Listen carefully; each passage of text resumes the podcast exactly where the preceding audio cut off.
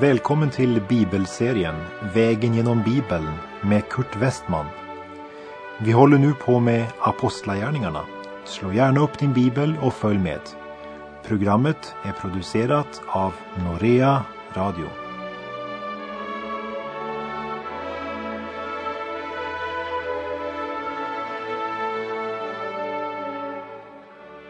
Temat för Apostlagärningarnas sjuttonde kapitel är fortsättningen på Paulus andra missionsresa. I förra kapitlet följde vi honom när han seglade över Egeiska havet, vilket innebar att evangeliet nu kom till Europa. Och vi följde honom till Filippi där han grundlade en liten församling som egentligen fick sin start med en grupp människor som brukade samlas för att tillbe judarnas Gud. Och när vi nu kommer till Filipperbrevet ska vi upptäcka att den församlingen låg Paulus på hjärtat på ett helt speciellt sätt. När färden nu går vidare så hoppas jag att du följer med på kartan. Och vi ska följa honom till Thessalonike och Berea och helt till Aten. Apostlagärningarna kapitel 17, vers 1. Det tog vägen över Amfipolis och Apollonia och kom till Thessalonike, där judarna hade en synagoga. Som jag tidigare nämnt så gick Paulus alltid först till synagogan när han kom till en stad eller en bygd. Därmed fick han förkunna för stadens judar och några av dem skulle komma till tro. Det skedde ju aldrig att alla trodde på hans budskap, utan de flesta förkastade budskapet om Jesus. Och därmed drevs Paulus ut till hedningarna. Och även bland hedningarna var det några som kom till tro. Och så uppstod den kristna församlingen, en lokal församling av judar och hedningar. Amfipolis var en stad i Makedonien på östra stranden av floden Strymons mynning. Floden gick i en stor böjning runt staden så att floden omger Amfipolis både i norr, i väster och i söder. Och det är bakgrunden för stadens namn. Amfi betyder ju runt omkring och polis stad. Och på Jesu tid så var staden en romersk koloni. Via denna stad gick också en av de stora huvudvägarna som den romerska armén använde. Och hit kommer alltså missionärerna. Thessalonike var också strategiskt placerad. En knutpunkt för flera handelsvägar. Så Thessalonike var en av Makedoniens berömda handelsstäder. Och när romarna erövrade staden år 168 f.Kr. blev Thessalonike huvudstad för det andra distriktet i denna provins och senare huvudstad för hela provinsen. Så även Thessalonike var alltså en romersk koloni och en central strategisk stad. Och nu kom alltså Paulus till Thessalonike och även där hade judarna en synagoga. Och vi läser vers 2 och 3. Efter sin vana besökte Paulus dem och under tre sabbater talade han till dem. Utgående från skriftställen som han tolkade visade han att Messias måste lida och uppstå från de döda. Och Messias, sade han, det är just denna Jesus som jag förkunnar för er. Paulus följer sin strategi att först predika i synagogan. Han var där bara tre sabbatsdagar vilket betyder att han kan inte ha varit där längre än en månad i Thessalonike. Men den tiden används till helhjärtad missionsinsats och undervisningen i Guds ord står centralt. Han öppnade och tolkade skriften och visade att Messias måste lida och dö, som det var förutsagt i det gamla testamentet. Kort sagt, han förkunnade Jesu död och uppståndelse. Idag är det tyvärr inte alltid uppståndelsen som är centrum för predikan. Utan det är ofta korset vi talar mest om, även i fundamentalistiska församlingar. Men att Jesus just nu sitter på Faderns högra sida är det viktigt att alltid komma ihåg. Att tala om att Jesus stod på korset en gång för länge sedan är en sak. Men frågan är, vilket förhållande har vi idag till honom som dog, uppstod och som lever och verkar i kraft av den helige Ande? Det var det stora temat för Paulus i Galaterbrevet. Vilken betydelse har det för dig idag att Jesus dog och uppstod igen? Lever du i gemenskap med den uppståndne? Det finns starkt konservativa församlingar och det finns liberala församlingar. Men det verkar inte som om varken den ena eller den andra har gemenskap eller kontakt med den levande Kristus. Varför? Därför att uppståndelsebudskapet inte står centralt. Det verkar helt enkelt som om det inte är församlingens fokus längre. Det är väl inte heller det som det fokuseras mest på vid våra utbildningsanstalter för pastorer eller präster. Och de flesta bibelförtolkningar har ett mycket långt avsnitt om Jesu död. Och tack och lov för att de har det. Men oftast har de bara ett kort avsnitt om Jesu uppståndelse. Kanske är det just här man har missat tåget. De borde haft betydligt mera plats för uppståndelsen. För huvudtyngden av apostlarnas förkunnelse handlade om att Jesus var uppstånden, levande och verkade i Andens kraft. Och jag vill förkunna Kristi uppståndelse därför att det är en central och mycket viktig del av evangeliet.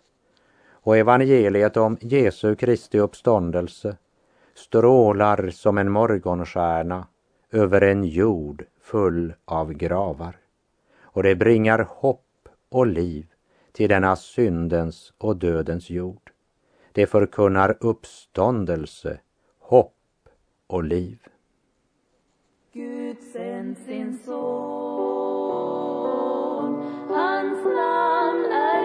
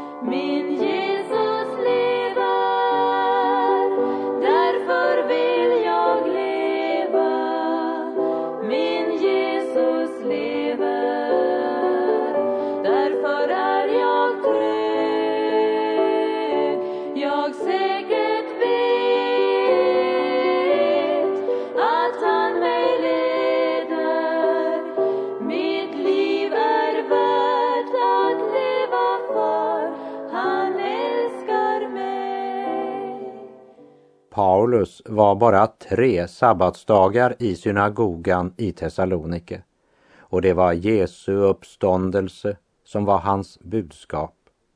Lägg nu märke till hur budskapet blev mottaget. Apostlagärningarna 17, vers 4. Några av dem blev övertygade och slöt sig till Paulus och Silas. Det gjorde också en mängd gudfruktiga greker och inte så få förnäma kvinnor. Några blev övertygade. Ja, det är det som alltid sker där Guds ord förkunnas kompromisslöst, rent och klart. Några kommer till tro, medan andra inte vill tro. Det är en minoritet som tar emot ordet i tro. Majoriteten förkastar det budskap som kunde ha blivit deras räddning för tid och evighet. Och läkaren Lukas poängterar att det var inte så få förnäma kvinnor som kom till tro i Thessalonike. Och det säger han inte därför att han la större vikt vid någon som var bland de uppsatta i denna värld, men därför att det var ganska ovanligt. Paulus säger ju senare i Första Korinthierbrevet 1.26 Bröder, tänk på när ni blev kallade. Inte många var visa i världslig mening. Inte många var mäktiga inte många förnäma. Men i Thessalonike hände det alltså, som Lukas skriver, att inte så få förnäma kvinnor lät sig övertygas av evangeliet. Och vi läser Apostlagärningarna 17, vers 5 och 6. Detta väckte judarnas avund de fick med sig en del slödder från gatan och satte igång ett upplopp i staden. De samlades utanför Jasons hus och försökte få tag på Paulus och Silas för att ställa dem till svars inför folket. När de inte kunde hitta dem släpade de Jason och några andra bröder inför stadens styresmän och ropade Dessa som har vållat oro i hela världen har nu kommit hit också. Där Guds ord vinner framgång vaknar fienden. Och när de inte får tag i Paulus och Silas så tar de Jason och några andra bröder. Och Jesu lärjungar anklagas nu för att vålla oro i hela världen. Eller som det står i den engelska King James översättning. De som snor hela världen upp och ner. Det var anklagelsen mot Jesu lärjungar. Men i verkligheten var det ju precis tvärtom. Efter syndafallet är hela världen Guds frånvänd, det vill säga upp och ner. Det som i skapelsens början var gott, det blev genom syndafallet ödelagt när synden och Satan kom in i världen och snodde allting upp och ner. Men människorna har levt så länge i denna upp och nervända värld att de upplever det som naturligt. Därför reagerar de så när människor blir gripna av evangeliet och blir vända rätt väg igen. Det är som när man har suttit för länge i ett kolmörkt rum. Då upplevs inte en 75 watts lampa som det som fördriver mörkret utan bara som något som svider i ögonen och får oss att blunda. Men då är inte lösningen att blunda eller att släcka ljuset men att förbli i ljuset, för då sker det något med våra ögon. Genom att bygga på Jesu fullkomliga frälsningsverk försöker apostlarna genom att förkunna sanningens evangelium att vända världen rätt igen. Och då anklagas de för att vända världen upp och ner och skapa oro i hela världen. Låt oss i Sverige innerligt be till Gud om att ljusstaken inte blir flyttad. Och låt oss be om att Guds helige ande utgjuts över land och folk. För endast en genomgripande väckelse på ordets grund kan vända vårt land på rätt väg igen. Det är inte evangeliet som skapar oron, det är synden. Men synden förslöar och söver ner sina offer. Och när evangeliet kommer och avslöjar människans sanna ställning och väcker henne ur sömnen, då blir hon orolig. Men istället för att vända om från synden försöker de flesta att släcka ljuset. Därför läser vi i Apostlagärningarna 17, vers 5 till och med 7 att när de inte kunde hitta Paulus och Silas släpade de Jason och några andra bröder inför stadens styresmän och ropade Dessa som har vållat oro i hela världen har nu kommit hit också. Och Jason har tagit emot dem hos sig. Det bryter mot alla kejsarens förordningar och säger att det är en annan än kejsaren som är kung, en som heter Jesus. Broder Andreus sa, tänk att judarnas ledare, som verkligen hatade den romerska ockupationsmakten mer än något annat i denna värld, plötsligt ställer sig lojala med dem och anklagar Paulus och Silas för att de försöker utropa en annan kung än kejsaren. Det var verkligen en farlig anklagelse. Och den var delvis sann. För apostlarnas lära gick ut på att man måste lyda Gud mer än människor. Paulus sa till folk att de borde trotsa kejsaren och inte hylla honom som Gud. Och även om det var just precis vad judarna var inställda på så stöder de nu istället plötsligt romarna för att motarbeta evangeliet om Jesus Kristus. Och detsamma ser vi i världen idag. Så snart vi förkunnar en evangelisk, klar kristendom, ett budskap som verkligen kan förvandla människor, då blir vi som inrättar livet efter Guds ord anklagade för att bryta lagarna. Det kan röra sig om synden homofili eller mord av barn i mors liv. Eller det kan gälla kristen tro och bön i skolan. Anklagandena dyker alltid upp. Må Jesus alltid få vara kung i våra hjärtan. Och det är verkligen ett nödvändigt böneämne. För på grund av vår fallna natur är vi egentligen några stora kompromissmakare. Vi vill vara populära, till och med hos dem som hatar vår Herre. Låt oss inte av fruktan för stridens hetta frestas till att kompromissa, utan frimodigt svara som Petrus och apostlarna gjorde när de blev förda in till rådet och översteprästerna började förhöra dem. Låt oss här repetera det från Apostlagärningarna 5.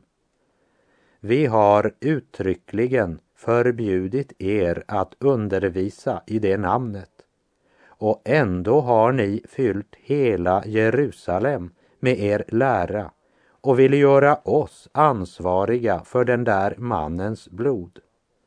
Petrus och apostlarna svarade, man måste lyda Gud mer än människor. Och nu, här i Apostlagärningarna 17, är det alltså de som genom evangeliets budskap hade blivit frälsta i Thessalonike som inför den romerska ockupationsmakten beskylls för att ha vållat oro i hela världen och nu har de kommit hit.